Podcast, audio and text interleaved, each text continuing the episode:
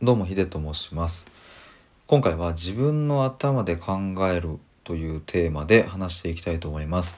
この収録も、前回に引き続き今日の昼間にやった不登校についてどう思いますかというライブから、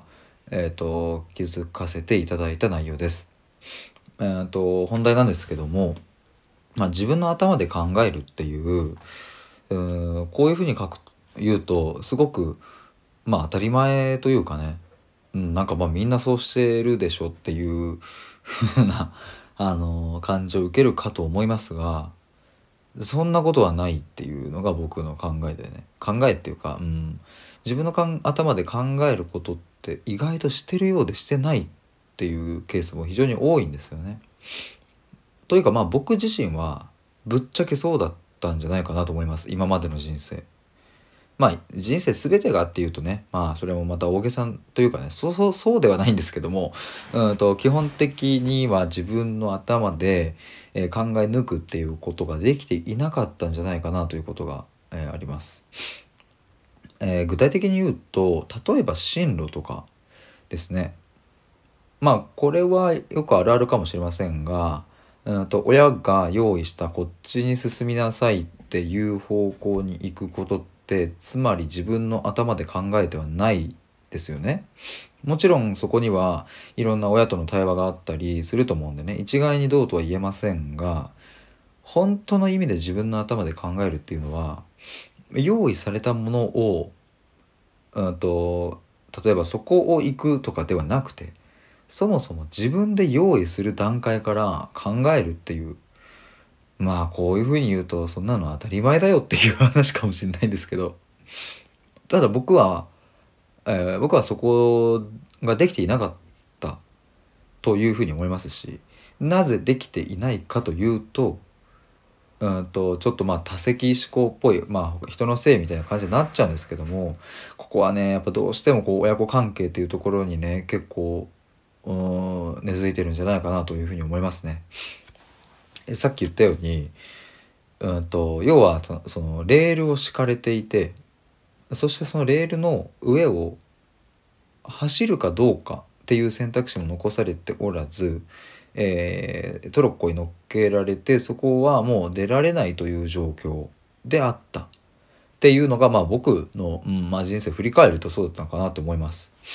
まあそういうことをね言うとねうんとなんだろうなすごくひどいというかなんかこうあまりにも劣悪なみたいな、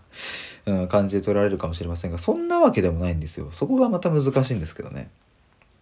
まあでも要は、えーそういうことですあのレールの上に乗っかっているっていうことですね。で、えー、と今日のライブでもライブで気づいたんですけども、うんとまあ、とあるリスナーさんがねあの子供に、えーもう少し成長したらお金を稼ぐっていうことを教えますと。果たしてその子供一体何歳かっていうと小学生中学生高校生でもなく、えっと、もっとあの5歳だったかな。それくらいの子供に対してですね。その感覚って割とうんとびっくりっていう方もいると思いますしまあ普通じゃないっていう方もいると思うんですけども僕の家庭ではそれはありえなかったっていうところから考えると割とえそんなちっちゃい子にお金を稼ぐってとかって教える意味あんの？っていうふうにっていうか早すぎない？みたいな考えもあるとは思うんですが僕はもうあの全面的に同意というかむちゃくちゃ最高と思いました。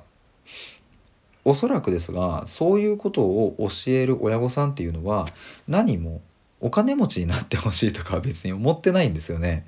お金持ちになってほしいんじゃなくてそう自分の頭で考えて生き抜く生き抜いていけると自分の足でそういうふうに育ってほしいと思って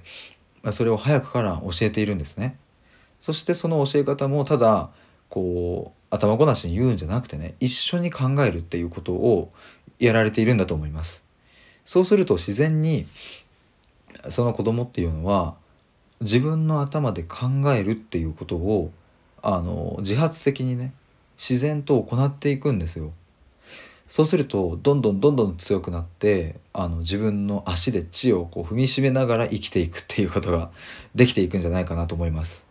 僕も遅いですけど頑張っていきたいと思います。